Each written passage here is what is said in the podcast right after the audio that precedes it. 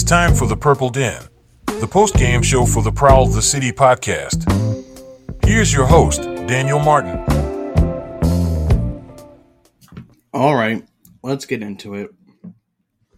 Wasn't the best. Panther City loses 10-9 against the Saskatchewan Rush. If you are looking at the title of this, I will explain why it is in a second.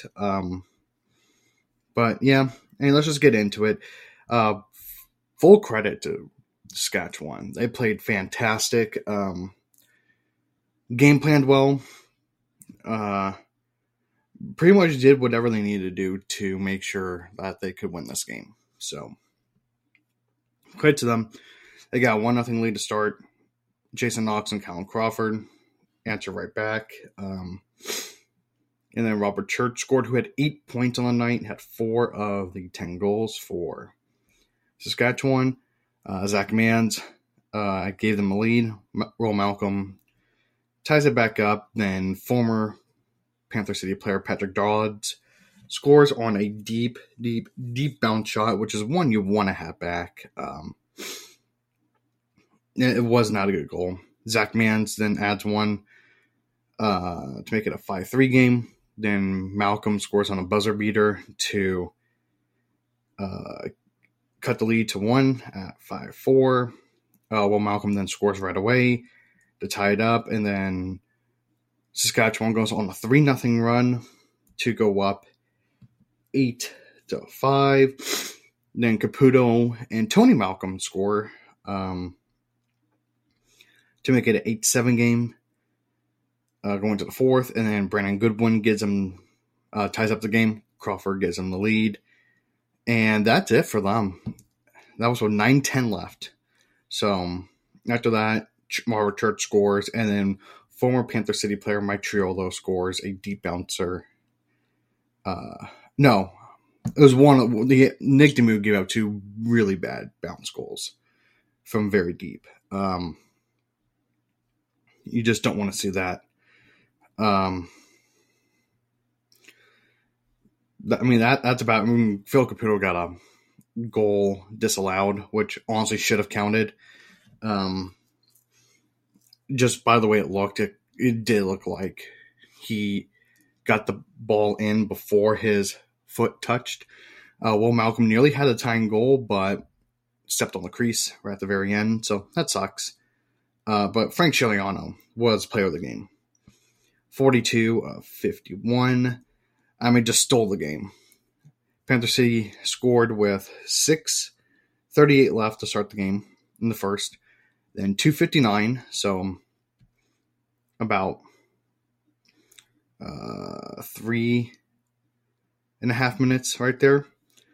And then they don't score until 11:28 in the second quarter. Then 2 seconds in the second quarter. Then 1:25 in the third quarter. Then 5:15 and 3:24 in the third quarter. Then 11:03 in the fourth quarter, and then 9:10. So those are very, very long stretches of play, especially in the last 9 minutes of the game. You don't even get a chance.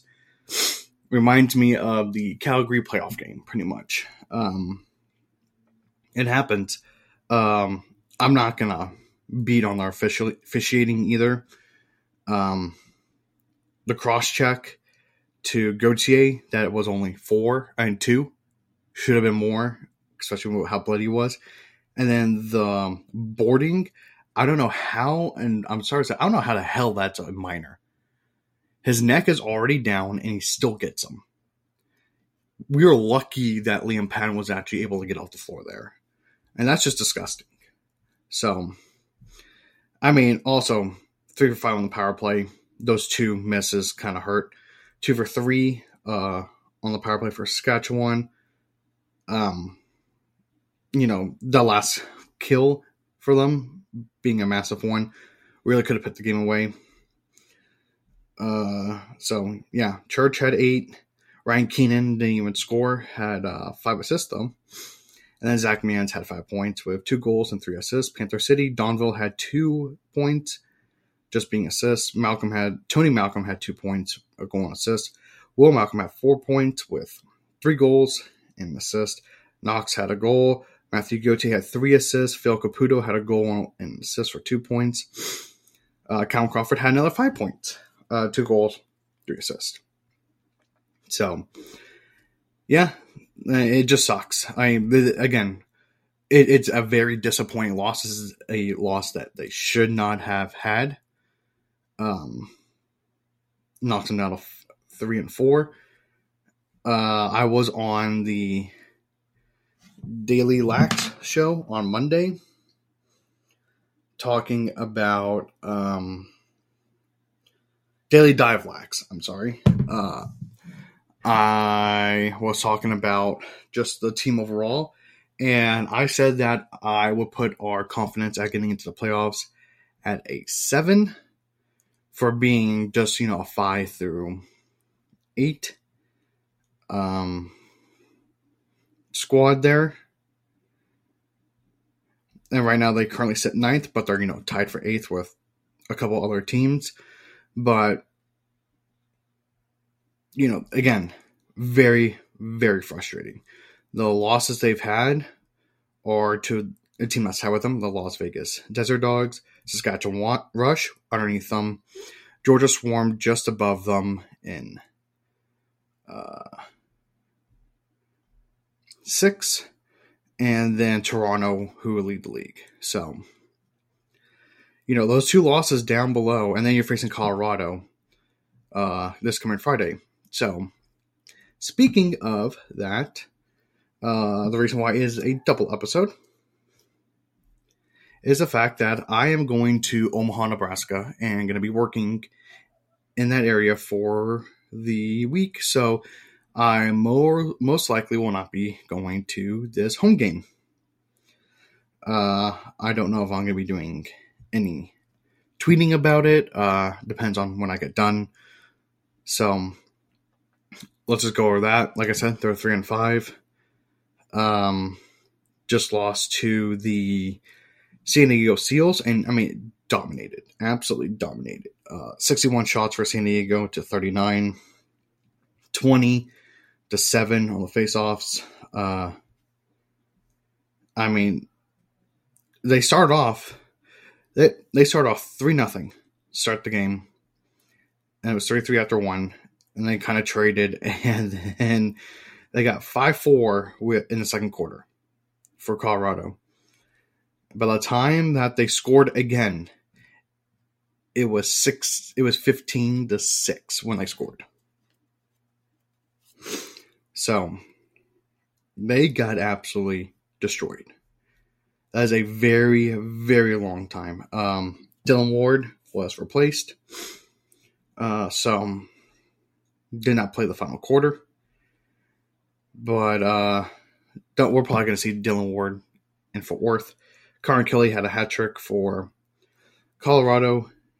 Eli McLaughlin had 3 assists. And that's about it. If you're going to look at it, it's going to be the same thing. You're going to be facing a good Dylan Ward. And Colorado has given us fits. So, do I know what's going to happen? Really, I don't know, because I thought they were going to cruise last game after scoring 21 against Las Vegas. And, yeah, that was going to be it. So, this should be an easy game. But, with this team and what's been going on right now, I just don't know at all. So, maybe they win, maybe they don't. They have to win to stay alive. Because you have, Rochester, Georgia. That's a massive game for the standings. You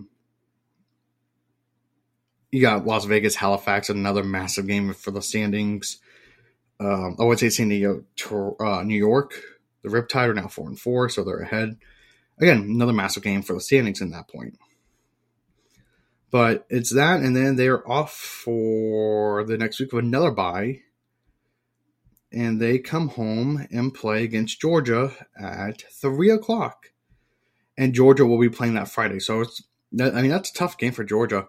Faces San Diego on the 23rd, and then have to go to Fort Worth on the 25th to play. So, going to be interesting, but I think that's going to do it. It was just a really quick, recap of everything going on.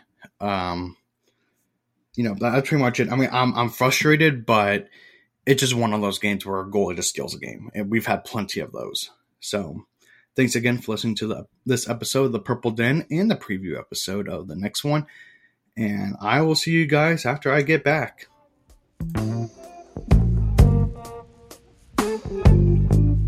If you haven't already, please subscribe to the Prowl of the City podcast for more Panther City lacrosse and NLL news. We are on all available podcast networks. Follow us on X and Instagram at Prowl the City Pod.